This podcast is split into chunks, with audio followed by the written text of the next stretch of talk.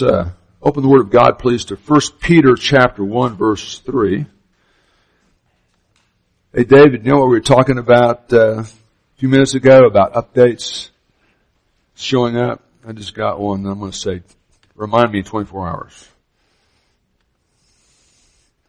1 Peter chapter 1. I've told Norton not to bother me on Sunday mornings, but uh, Norton updates, Norton's security. Uh, this morning we're going to look at, among other things, at a really interesting topic namely the uh, believer's inheritance in heaven. I used to tongue-in-cheek say one of my goals in life was to have a rich uncle who'd leave me a big inheritance, and that just didn't work out.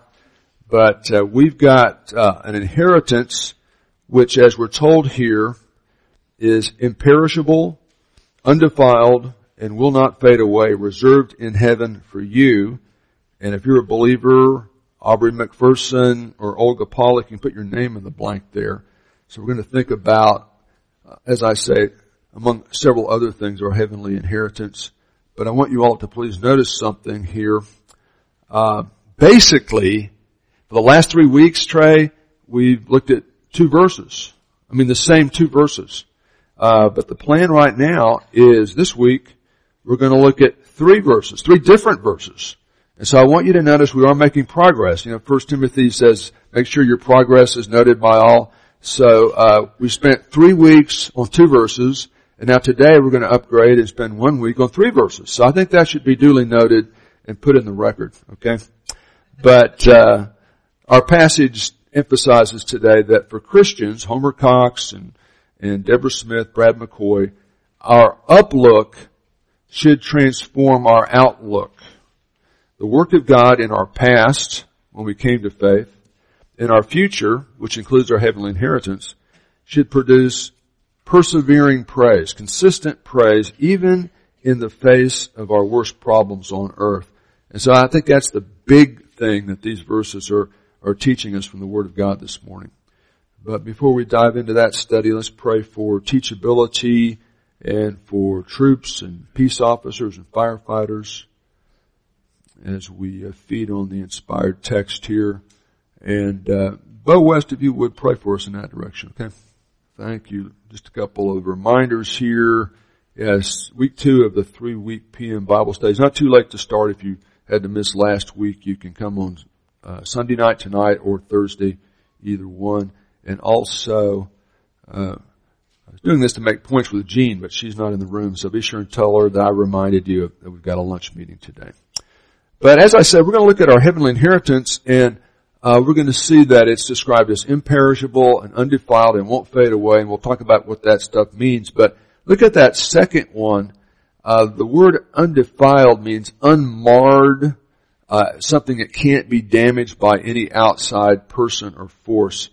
And so with that in mind, and just to warm up your capacity for abstract thinking, I want to show you something. This is not laugh out loud funny by any manner or means, but it is loudly thought provoking, I think. So uh, you're going to be looking at the side of a house that somebody has written uh, graffiti on. Somebody else. Would you want somebody to write graffiti on the side of your house? I don't think so. But anyway, this is uh, this was like sweeping the internet like six months ago. So some of you may have seen it, but uh, not laugh out loud funny, but loudly thought provoking. So this is literally what some criminal wrote on the side of somebody else, somebody else's house. Things I hate. Okay? Vandalism. Irony. And lists. Yeah, so, you know, uh, it's kind of self-defeating, but when you live in a postmodern world, there's a lot of irrational things that go on and people just don't connect the dots anymore. So we live in an irrational world and, uh, you know, the one place you can find some sanity is in, in the teachings of the scripture and uh, hopefully uh, that's the way you see it as well. Uh, First Peter really kind of has two, as a book, as a, as a whole, kind of has two parts. Uh, the first part is kind of living your faith under fire 101 and living faith under fire 102 and we're looking now at a summary of what Christian faith is directed in and what it's about, and then we'll see a survey of Christian works. And then the second part, we'll look at the importance of submission. Submission, that's a word Americans don't like. Americans don't want to submit, man, to anything. Uh, I mean, in the last two weeks, we've had the Lord's Prayer booed down at two congressional town hall meetings, one in Colorado and one in Louisiana. And then when the First Lady tried to lead the Lord's Prayer, she was excoriated by the press afterwards. Uh, it's, it's getting scary. I know the left thinks, uh, uh, Trump's after them. I see the culture is kind of coming after us, but as Kissinger used to say, just because I'm paranoid doesn't mean I don't have real enemies. But uh, in the center uh, of the uh, the setting of this book is what we have been spending several weeks on. You'll notice that Peter writes this letter initially in verse one to those who reside as aliens, and we could probably translate that refugees, parepidemos. People have been forced to leave their homes to live somewhere that they're not really holding any allegiance to uh, because of persecution. And uh, what we would call modern Turkey, the ancient Romans, and that's what uh, the New Testament is written to, the Roman culture, broke down into a lot of uh, little pieces, including uh, there's the area near Antioch of Syria where the Christians that read this letter the first time were originally from. That's where their homes are. But uh, he says, I'm writing to those who formerly lived in Syria and now are all over modern Turkey in these Roman provinces uh, that they would have been very familiar with. Pontus, Galatia, Cappadocia, Asia, which is just that westernmost part of Turkey as we would call it, and Bithynia, and it goes on from there. And so you see in this book, which is talking about living your faith under fire, in the very center of it, a purpose statement. And that purpose statement basically says, as spiritual aliens, refugees, short-timers on earth, Christians should not be controlled just by our emotions and our feelings because you're going to get your emotions ruffled and your feelings hurt in this old world. And that's just at church. Wait till you get in the world, then it's really going to get bad. But we should consistently live our faith centered on the person and the work and the promises and the propositions of Jesus Christ so that unbelievers who slander us because we are believers We'll see the reality of our faith, of Christ in our lives, and ultimately glorify God by coming to Him in faith. So that's what the book is all about. And I'm going to stress that throughout the whole book that that's kind of the umbrella he's hanging over the whole book that he's emphasizing that uh, key statement, that purpose statement for the book. But uh, as we say today, we're going to see that the work of God in our past and our future should produce persevering praise. And really, we've got two parts in this passage. Verse 3 emphasizes that believers in Christ, Jan Deeg or Janice Skinner, uh, should persistently praise God because of His working in our past. Both Anthony and in our past at the work of Christ and in, in and he's talking to believers, they've come to faith prior to reading this. Uh, however, whenever God brought you to the faith, is something that uh, should always be a touchstone for you. You know, when we do the Lord's Supper, you know, Paul says, uh, do this, uh, uh, has he say it? He says, uh, I'm drawing a blank on the passage I've memorized, but he talks about, uh, do this in remembrance of Christ until he comes back. So by definition, the Lord's Supper, Debbie Corbin, is for you and me as we look back at the accomplished work of Christ and look forward to the consummation of history. And that'll start with the rapture of the church and so on. So I've always felt like the, uh, the Lord's Supper is designed to kind of ground us in those two realities. And I'm going to go ahead and tell you the metaphor I'm going to use at the very end of the message. You know, for years, I've, one of these things that, that I've said that I hear a lot of people uh, say back to me because they find it helpful is when you feel like you're at the end of your rope, you know, doubt your doubts, but tie a knot on the end of the rope and hold on. And, and people like that because just, I think that summarizes a lot of biblical truth. But, uh, let me give you another one today. Uh, you know, I grew up in Miami, Florida. We lived through one hurricane I remember as a little kid, Hurricane Donna, that came right over our house because the, eye of the hurricane came over our house and it was so weird, you know, everything gets, gets calm, you know, for a few minutes, but you don't want to get too far away from your house because it's going to come back the other direction because it's, you know, going around. But uh, I, I remember seeing some uh, uh, uh, local television. This is some of these images, you know, from 100 years ago. You still remember uh, some of these little boats that actually that rode out that hurricane because if you have a little boat and you tie it down fore and aft, it can actually bounce around on the water and the waves, but it'll ride out the storm pretty much. And so I want you to think about that the next time you're in a crisis and you feel like a tsunami is hitting you emotionally or physically. I, I mean, Jan Deeg has gone through uh, every possible emotion uh, for a long time trying to help her dad, but in the last week it's been an incredible roller coaster. Meg uh, Strange has been on a roller coaster.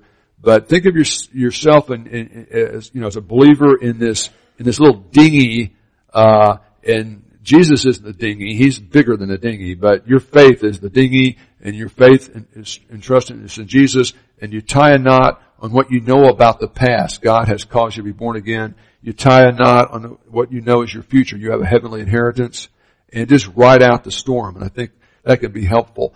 So, because of our past, we should persistently uh, praise God because uh, some of the things James talked about, things we just sang about, and then verses four and five is saying we should persistently praise God because of God's promised working in the future. Okay, so let's read uh, verses really one through five, and then we'll jump into verse three.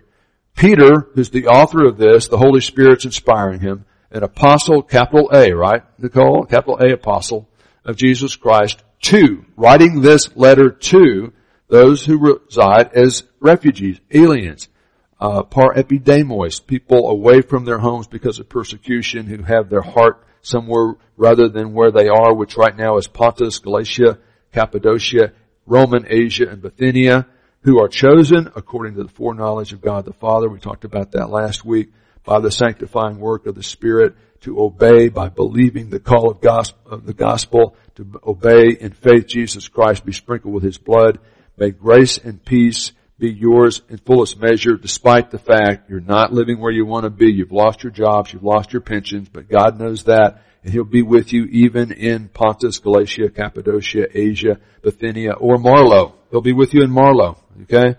He doesn't just stay in one little spot.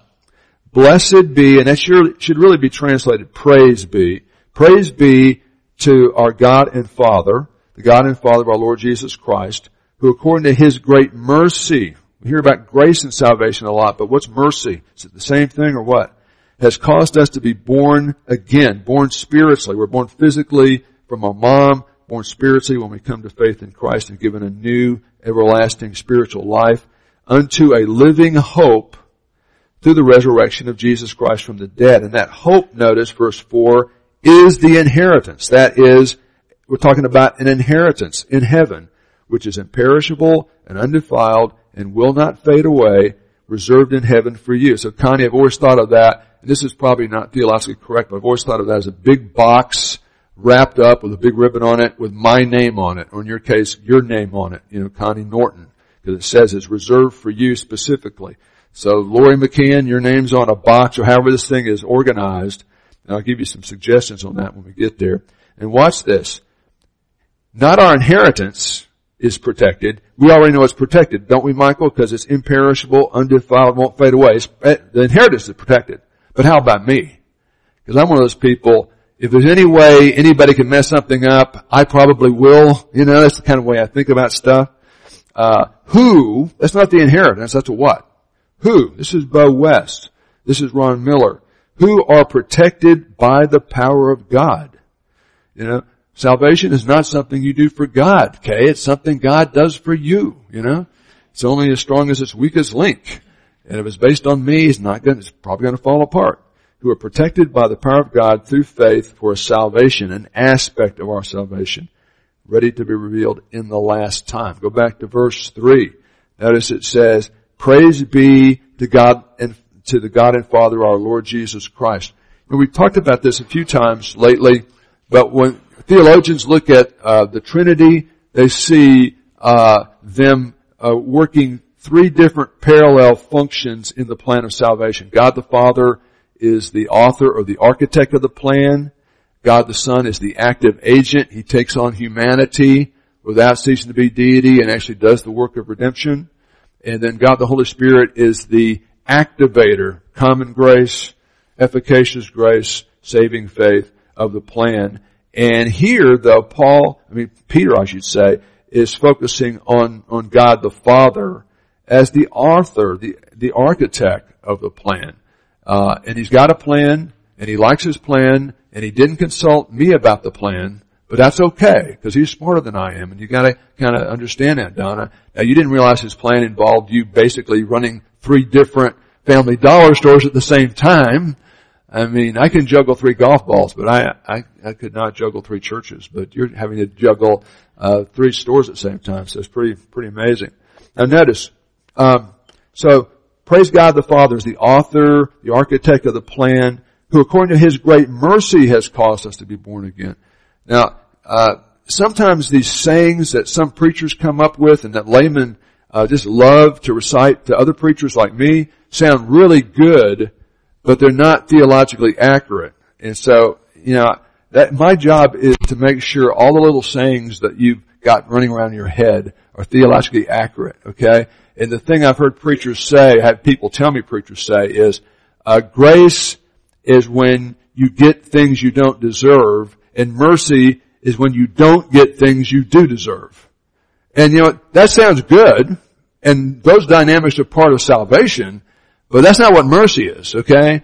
I'm not sure if these guys don't know or they're afraid to tell you, but I'm not afraid to tell you, okay? Grace and mercy are similar, but they're not exactly the same thing. And I spelled that on purpose. That's Oklahoma, right, James? Just a shout out. And Arkansas, okay? Now, we talk about grace a lot, and it's really, it's interesting the way these individual human authors, uh, have their own vocabularies, and they all fit together, but somebody said, uh, you know, uh, Peter here is going to talk about hope, what we're anticipating in our future a lot. And you look at Peter's letters, uh, Henry, and Peter emphasizes hope a lot. Paul, in his letters, really emphasizes faith a lot. And John, in his first, second, third, John emphasizes love a lot. So my question is, who's right? Should we emphasize, should we emphasize hope? Should we emphasize faith? Or maybe you should emphasize love. Which, what do you want to do, Julie? Which one do you want to do? Wouldn't you say that a well-balanced Christian life would, you know, involve all three, right? But some of us, so, you know, some of us preachers kind of focus on certain things, realize it goes back to, to John, Paul, and Peter. They do the same thing. But, you know, grace is what you hear a lot. Uh, it's an expression of God's love. You know, in that uh, list of, list of God's, uh, uh, attributes we talk about, you know, that list sometimes, uh, sometimes people say, well, you don't have holiness in there. You don't have mercy. You don't have love. Well, I'd say holiness really is just justice and righteousness together. That's what holiness is. That's kind of a compound thing. And to me, uh, you know, God is love, right? First John says that. So why isn't that an attribute? Well, it is. But it doesn't say God is grace. But is He gracious? Yeah. God is mercy. He shows mercy. But mercy and, and, and grace are really expressions of God's love, that attribute. Grace is unmerited favor. You don't earn it. You don't deserve it. Uh, grace would be like a bonus at work. Okay, you get your salary and they owe you your salary, and if they don't pay your salary, they're uh, ripping you off and they're you know breaching the law. But if you get a bonus, that there's nothing that says they have to give you the bonus. That's strictly grace, right?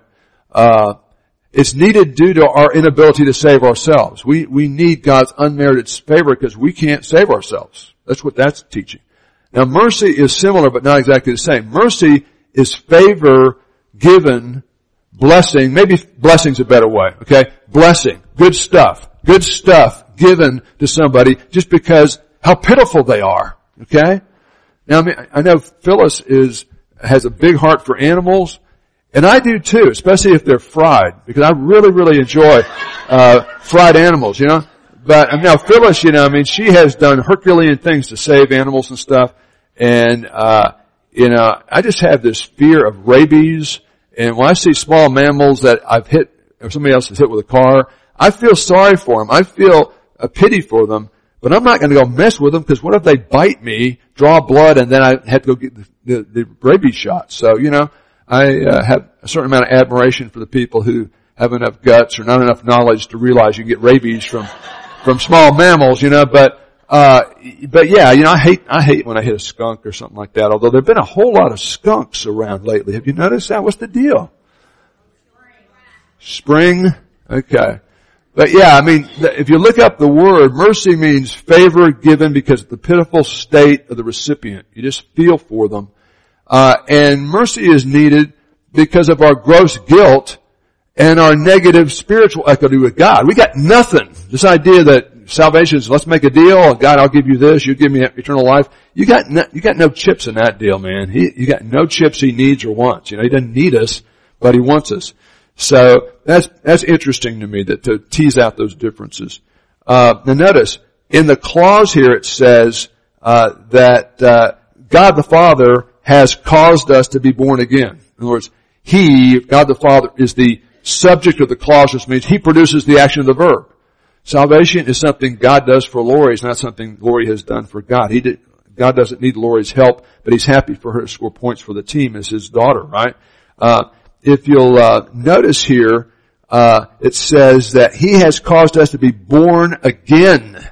Now the first time that's found in scripture, Trey, is in, in John 3 when Jesus tells Nicodemus, this aging, revered, rabbinical teacher in Judaism. In fact, Jesus refers to him as the teacher of Judaism. He's probably the most famous, the most knowledgeable expert on the whole Old Testament law living in the first century other than Jesus, right? And he's convinced that he can be a good enough Jew, he can earn his way to heaven. And Jesus just throws cold water on his whole system, says unless you're born again, unless you get a spiritual birth, you can't affect by yourself, you can't earn by your own goodness, you're not even going to see the kingdom of heaven.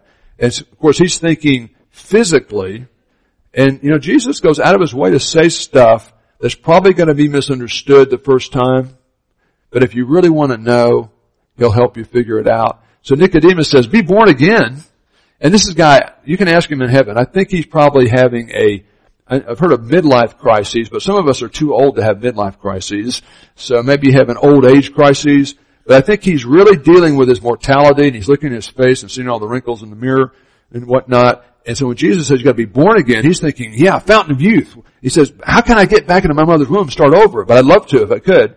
And Jesus said, I'm not talking about that.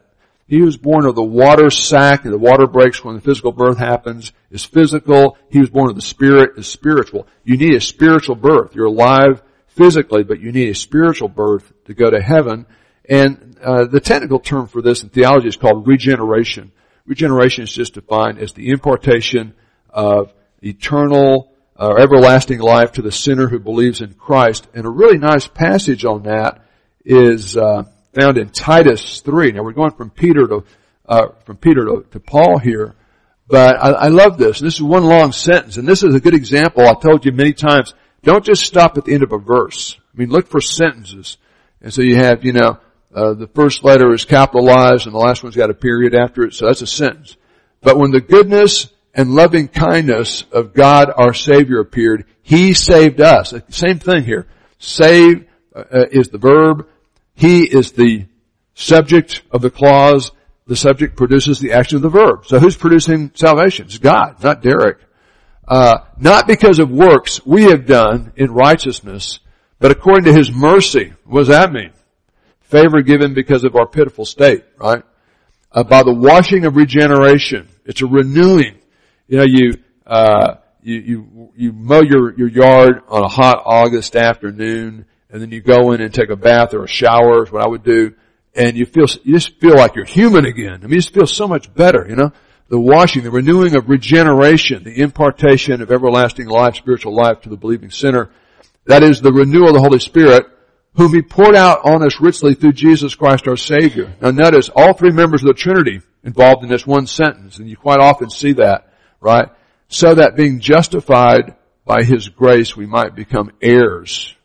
Now, there's Paul and Peter saying the same thing, because we're going to be talking about this inheritance. Remember in 1 Peter, he says that He's caused us to be born again, so we can obtain an inheritance in heaven that's imperishable, undefiled, and that won't fade away, reserved in heaven. And Paul says we're heirs a lot in his letters too. So this idea of an inheritance or us being heirs of God because of who our Heavenly Father is, is a really important concept. Now go back to 1 Peter 1 3. God, as our Savior, has caused us to be born again when we trusted Christ, uh, to unto a living hope through the resurrection of Jesus Christ. And is, He's caused us to be born again. Uh, theologians talk about uh, the past, the present, and the future tenses of salvation. This is true for believers. Uh, you know, I was born at a I was born at a very young age and very close to my mother at the time. Back uh, March 16th, 1953, and then uh, many years later, Jonathan McCoy, our second son, was born on February 26th, 1983. Uh, so he's 34. Jonathan's 34 today, man. I'm way too too young to have a 34 year old little kid, much less a 37 year old little kid. But uh, yeah, so all those things are past tense for me standing here. But I got saved at the back. I'm sitting on, near the back row of Southern Baptist Revival at age nine at a church called Opa-locka, First Baptist Church of Opa-locka, Florida, and it's a suburb of Miami. It's still there. Uh, and so that that was uh, in 1962. So here we are. What year is it now? Is it still 2017? This seems like such a long sermon already. Are we in 2018 yet?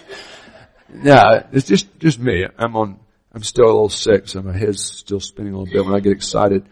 And I get excited up here every week. You know, every, to me, Super Bowl Sunday, every Sunday is Super Bowl Sunday. You kidding me? But yeah, so, uh, when I was nine, I, I, I was saved. I was saved. God saved me when I was nine years old, and here I am and I'm 60 or something, and, uh, you know, I'm older than that now. So, you know, standing here, I can think about my past tense salvation, justification by faith, present tense dynamics of my salvation, God's working to sanctify me experientially, and then future, and you know, some of you haven't heard this, so I'll do it. The rest of you just do this.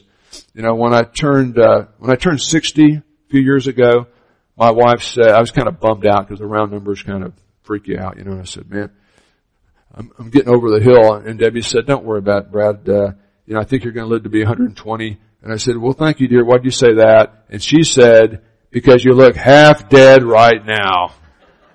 So I was 60, so half dead. So at some point, rapture or physical death, I'll be absent from the body, face to face with the Lord. So standing here, I can look at a, past aspect of my salvation, talk about present aspects of salvation in my life, and anticipate my future aspects. And theologians talk about that. And here, obviously, verse 3, he's talking about their past tense. He caused you.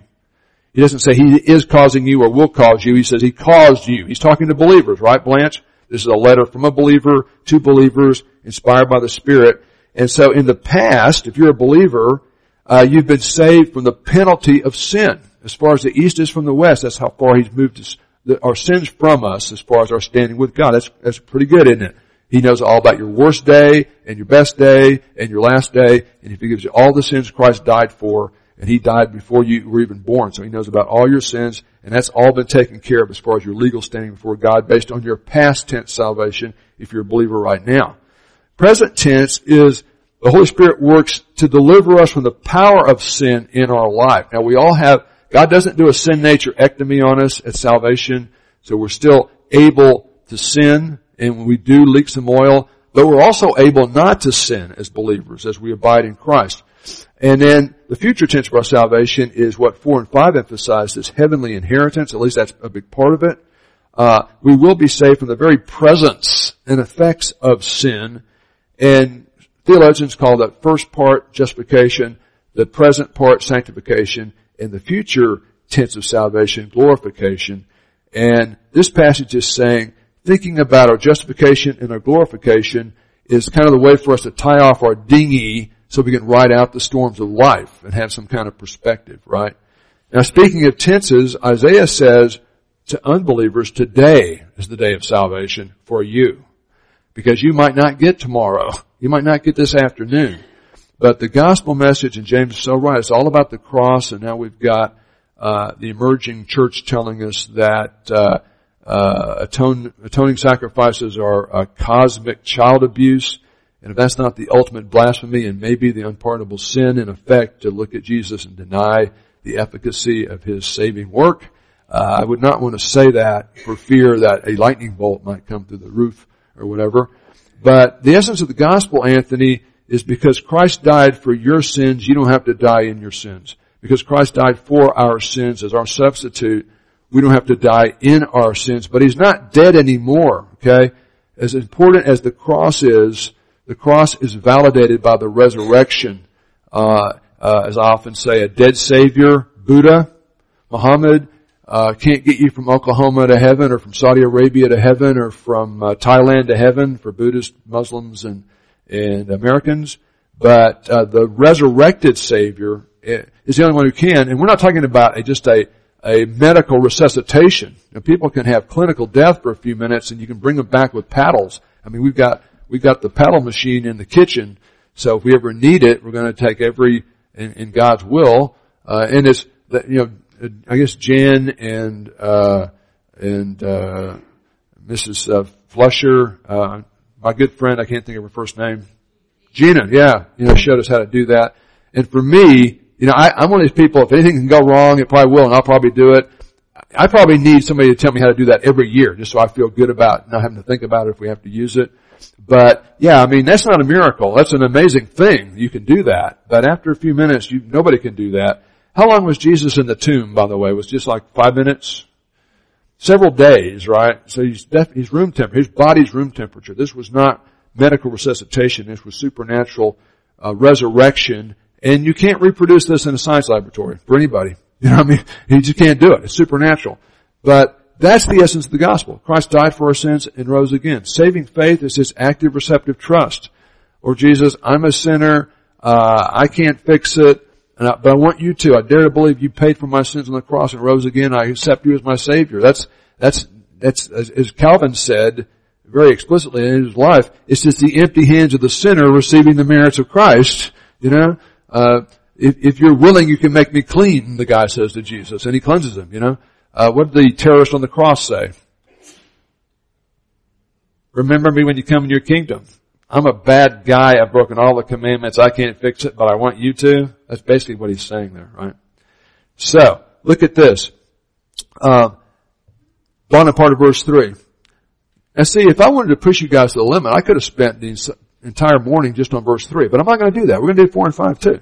Uh, he's caused us to be born again to, and this is future salvation because it hadn't happened yet, but it's coming, to a living hope, a dynamic hope through his resurrection, this is really going to happen. Uh, and you say, what's the hope here? Well, Lori, just keep reading. Because notice, at the end of verse 3, there's a comma, not a period, to obtain an inheritance. The hope he's talking about here is specifically your heavenly inheritance, which is imperishable, undefiled, and so on and so forth. The word for hope, elpis in the original, means faith directed forward to something you're looking forward to. So some of you people who are pizza lovers, I know, I know you're coming to the, uh, Friends of the Classroom meeting to be enlightened about our Christian ed functions, but for some of you it's more to get free pizza, isn't it? I know that, okay? So you're sitting here looking forward to the pizza guy getting here in a little bit so you can have your pizza. Uh, I'm not a big pizza lover, so I, I come for the right reasons, right? Uh, I'm really not a big eater. I'm not a big lunch eater mainly, but I do it when I got to get with my friends. But uh, Faith, uh, hope, excuse me, is faith directed forward to something we're looking forward to or anticipating, or the thing we're actually looking forward to itself. Uh, now, I remember, I'm going to tell a story on Krista. I remember one time you didn't have, you didn't seem to have a lot of hope. Uh, when, when Homer and Pam went to Israel with us, I remember we met just north of Burger King so we could all get in a couple of uh, vehicles and all go to, uh, DFW and get on the airplane and get this thing started and Krista is watching her mom and dad she loves so much leaving and she's going, they're going to Israel, you know, Israel, that's in the Middle East, it's dangerous, you know, and she's, she's upset and crying and I always think that's lovely to see that kind of love displayed. But I thought, Lord, look, if anything happens to anybody on this trip, let it be me, because I don't want to have to come back home and tell Krista I've misplaced her parents somewhere in Israel. And I just don't want to have to tell that to that sweet lady. So, and, and praise God we got them back alive, didn't we? But, uh, yeah, I like to think of little kids and birthday parties. You know, little kids just love their birthday parties. I mean, Peter, who had a, unfortunately fell on a, uh, on concrete this, uh, Wednesday afternoon and got a bad cut in his forehead, but, uh, it'll look good if he's a basketball player. He'll be able to, inti- you know, intimidate all of his opponents, you know, just by showing up, you know. But hopefully it won't score up too much, but, it was traumatic on everybody, especially us long distance. But uh, I always felt. I remember his birthday last year in October. He was, you know, he, he was born the same day Franny got married, so we, have something in common. But uh, yeah, he's three years old, and he decided he wanted a dance party. Now these, her, his parents are Baptists. They don't even, they're not even supposed to dance, you know? And Yeah, I threw want a dance party, you know? So, but he looked so forward to that thing, and I thought that's what biblical hope is. Really looking forward to something you know is going to happen. Not I hope it might happen, but looking forward to something that's been promised you, you know? Now, this hope, as I say, uh, is specifically described as this inheritance that's undefiled and so on in heaven. So just notice that. What's the hope in verse 3? It's the inheritance in verse 4. And I didn't get that because the commentary said so, although a good commentary I hope would say that, but because that's just what Peter says. And so let, let's transition from verse 3 now. We should persistently praise God even in our worst circumstances for what He's done for us in the past through the work of Christ and coming, bringing us to Himself in faith. And we should also persist, persistently praise God no matter how bad the circumstances are because of uh, His working in our future as an effect of our salvation. Now, look at verses 4 and 5. So God has taken the initiative to save us and is rooted in the death and resurrection of Jesus Christ. So it transcends our physical life now. And part of that involves us obtaining an inheritance in heaven, which is imperishable, undefiled, won't fade away, reserved in heaven with your name on it as it were, and we're being protected by the power of God, so we're actually going to participate in that. Earthly inheritance, heavenly inheritance. Inheritance is kind of a big theme in the Old Testament where you have certain uh, people, patriarchs and David, and give inheritances to their, their kids. An earthly inheritance is given to children on earth based on who our parents are. And a lot of us didn't have rich and famous parents, and so they didn't really have much left over uh, after they die. Typically, after you die. Uh, however, in the Old Testament, uh, typically uh, all the the sons were considered to be heirs, but one of the sons, usually the firstborn son, was a double heir. However, that wasn't always the case. In Joseph's case, he was going to be the guy with the double portion. Remember?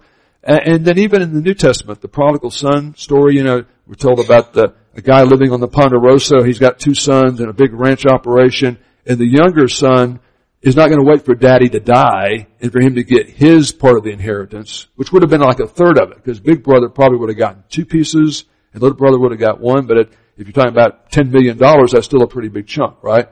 And the kid just says, hey daddy, uh, paraphrase, give me my inheritance now. Now the father doesn't have to do that. The father can say, forget it. But the father gave it to him, and the story goes on from there. And some people think, well, it's so, so amazing that the father received this guy back into family fellowship. Yeah, God is no less gracious to sons than he is to sinners, you know, for one thing. But also, yeah, the son was welcomed back into family fellowship, but he's totally blown his inheritance. It's gone. But earthly inheritance is given to children on earth based on who our parents are. This heavenly inheritance is given to God's children when we get to heaven based on who our heavenly father is. Okay? And that's big. I mean, you think of Donald Trump or, uh, who's the guy from Omaha that's the famous stock investor, uh, Warren Buffett. You know, if they were your father or something, boy, you'd really have a big inheritance coming, right? Well, we got a much bigger inheritance than that and look at verse 4. It's described in several different ways. And it's interesting, you've got to play on words on there with the original Greek that the readers would have noticed.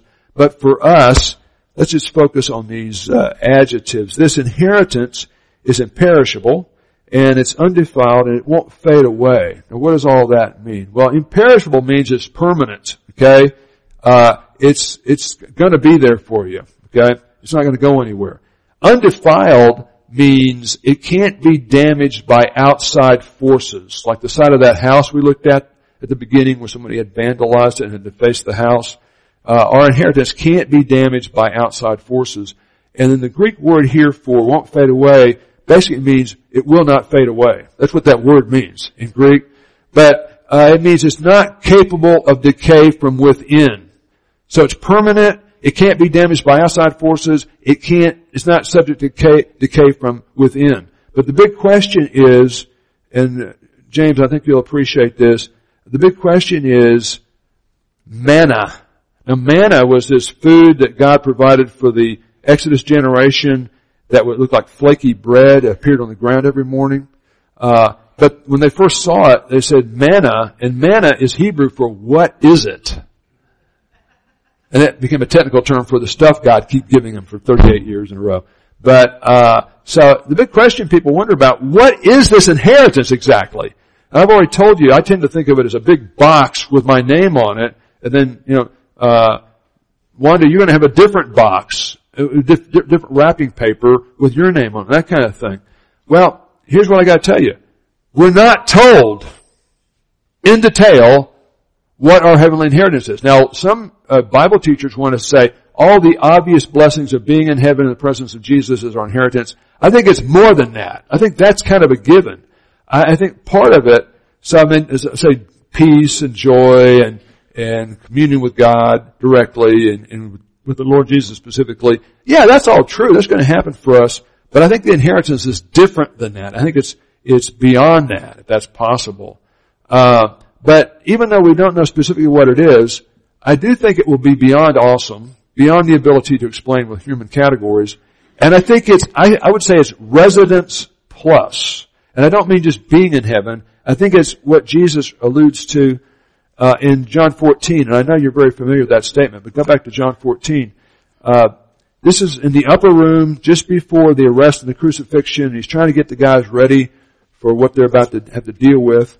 And we all know they chicken out under fire uh, uh, within hours of this anyway. But he says, uh, you know, where I'm going, you can't come now, but you'll come later. And, and he says, don't panic, you know. Don't let your hearts be troubled. Keep on believing in God, the author. Keep on believing in me, the active agent. Uh, in my father's house are many dwelling places. Now I know the King James says many mansions, okay? And that's exciting to think about a mansion, right?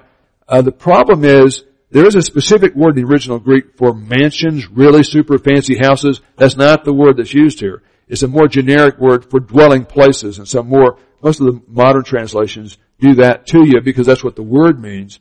Uh, and that's such a letdown for some people to find out that, boy, you know, uh, especially my generation, we all use King James only, you know, we were little, uh, and that's all we heard. And then we found out, oh, it's not a mansion, it's just a dwelling place.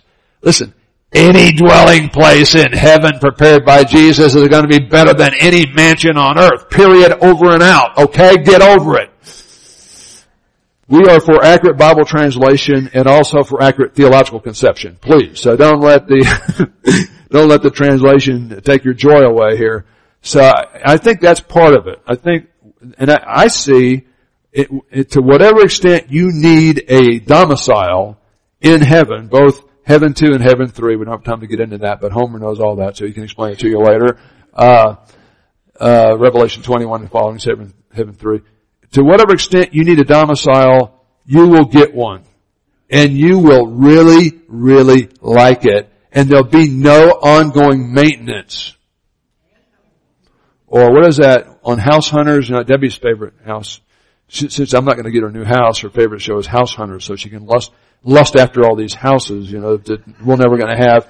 Uh, but uh, now she doesn't really lust after them, I don't think. But uh, sometimes, some, sometimes when you get these young couples that don't have any money, get these big houses, that night she'll manage to kind of roll over in the middle of the night and put an elbow in my face. But I'm sure that's just an accident, you know. But um, yeah, uh, it's going to be awesome. There's going to be no maintenance. In and, and what are these fees they charge you every month? If you live in certain kinds of neighborhoods, they cut the grass for you. Homeowners, whatever it is. There's, there's some, there's an acronym they use on that show. You know what I'm talking about? HO, yeah. HOA, yeah. Homeowners Association, yeah, yeah, okay. There'll be no HOA fees, okay? So, uh, I'm sure of that. Uh, uh also, uh, medium ex- of exchange. I mean, we're going to like a cashless society, looks like, and now you got these little cards and stuff, and nobody has a check anymore. They use the check card.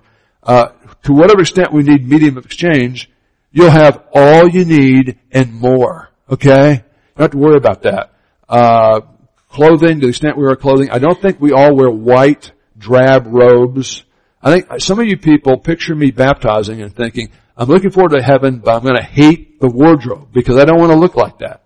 Uh, you know, as much as I appreciate Marty Nixon, Angie making me that robe, I can't help but think, you know, I look like the Pillsbury, Pillsbury doughboy up there burying, uh, baptizing people. But, uh, yeah, we're not told in great specificity what our heavenly inheritance is, I think it's more than just the obvious general blessings. I think, I say it's residence plus. And we'll find out. But that's part of the deal. God likes good surprises. God likes to have good surprises for you, Janice. So you will not be disappointed in heaven. And whatever it is, it will blow your socks off. And I think for Janice, it'll be a big cake that she'll be able to eat. And the thing about uh, heaven, you can eat anything you want and not gain weight. Okay, as a theologian, I can promise you that. I'm 99.9% sure of that. But, uh, and then that'd be the last time you see a wedding cake in heaven. Just when you first get there, you'll see one, they'll go, I can't believe anybody could create a cake that great. And then they'll let you have one bite and that'll be the last of it. Cause you, I know you dream about wedding cakes and they're all nightmares now, right? When, you, when that's your job, right? So I get that. So we're going to get this inheritance, which is permanent, uh, which can't be messed up from the outside, won't decay from the inside, and it's for us. And on your notes there, I've got kind of fill in the blank. Uh, it's imperishable, undefiled, will not fade away, reserved in heaven for James Mitchell or Jack Mitchell or uh, uh, David Stribling. I got to pick somebody I haven't mentioned by name yet. If I don't, if, um, if I don't mention your name, I'm not leaving you out. I'm just picking representative people, you know, that stand out. Uh, and because you're protected by the power of God, Father, Son, Holy Spirit, through faith, which you use to access Christ initially, what I had to be saved, believe in the Lord Jesus Christ, I'll be saved. Uh, for an aspect of your salvation, future tense salvation, ready to be revealed in the last time. Boom. And watch this. Now next week we're going to pick up verse 6. And he's assuming you know what he just said when you get to verse 6. So you can't jump into verse 6, you know, in the middle of the stream. In this, all this good stuff that God's caused you to be born again in your past, you've got an inheritance now that you're going to possess in the future. In this, based on the past and the future in Christ, you can greatly rejoice even though now you're being distressed by various trials like losing your job, your homes, your pensions, little things like that. Big things, huge things. And that's the, that's the point here. I think the passage is saying the work of God in our past and our future should produce persevering praise, which is why in this book that focuses on suffering, the first basic command in the book is in 1-3, praise be to God, uh, the Father of our Lord Jesus Christ, because Peter is not unaware of their suffering, but he's saying, I've got a perspective for you to drop your suffering in. Okay? And I think that's very important. Uh, appreciation for what God has done for us in the past and the present uh, is essential for Christians whose faith under fire now. And this is why, for 2,000 years, uh, this is tough for American Christians to handle, but you know, millions of us have been martyred, and the vast majority, I think God gives you a special grace when you face this, have been so enamored with all Christ had done for them and will do for them, they're not happy about being martyred, but they go uh, and they retain the faith, and they, in some cases, are singing hymns or other wonderful things even while they're being tortured to death. And you can read a little bit of church history and you see that all over the place. And then for me, you know, I get a hangnail or my car won't start and it's like an existential theological crisis for me, you know, and I've got a the, you know, advanced seminary degrees. And it's like, man, you know, uh, maybe I'm not as tough spiritually as I thought. Uh, believers are not called to deny the reality or the pain of present problems now. That's, that's the mistake we can make. You know, we think, we see somebody who's had a horrible traumatic thing happen to them, and if we just tell them Romans 8:28, which they already know, but they're too emotionally uh, traumatized to really process at a rational level right now, we try to cram one Bible verse down their throats and say, "Hey, you know, cheer up. You know, he's in heaven." Well, yeah, we know our little boy's in heaven, but you know, he was just molested and murdered. You know, listen, there's nothing anybody's going to say make you feel good about tragedy. Okay, Joy isn't a feeling, it's, uh, it's a decision to be centered on the grace of God. You know, it's kind of ranges from ecstatics to stability based on your emotional pattern and your circumstances. Happiness is based on happenings or circumstances. Joy is more profound than that. And if Jesus can have joy during the crucifixion, how do I know Jesus had joy during the crucifixion? Well, you went to Dallas Seminary. You knew everything. Now, I'm not sure they covered that. Fixing our eyes upon Jesus, the author and finisher of the faith, who for the joy set before him endured the cross. the joy is not happiness. It's not ecstatics. It's not laughing and giggling and being silly and saying it doesn't matter. It does matter. Uh, there are some scars you can uh, get in in this world that aren't going to be cured or solved or healed this side of heaven. But knowing they are going to be healed this side of in heaven allows you to kind of tie your boat off and ride out the storm. And so that's this is the the way the, the book is, is structured. He saves the suffering part. He talks about suffering throughout the book, but he really saves the, the hardest truth until the very end.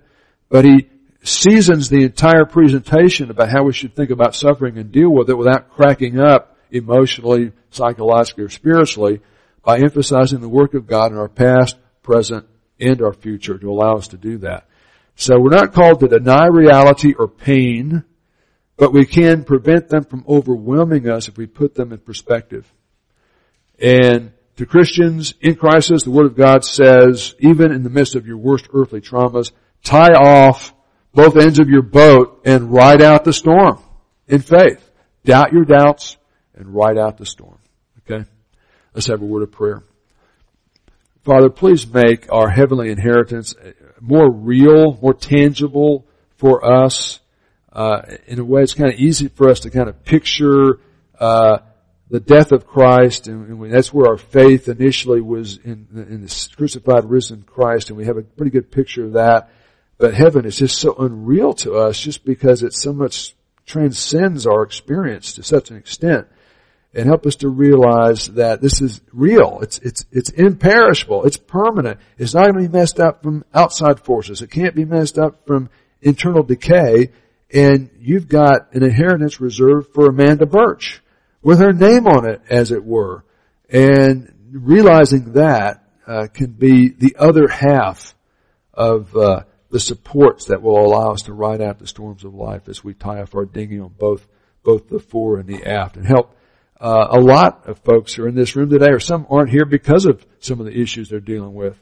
Uh, help them to uh, realize that you are very present and, and, a help in time of trouble, but uh, we need to put the present traumas and the present uh, pleasures in the context of our past and our future. And I pray the Holy Spirit would help us to do that.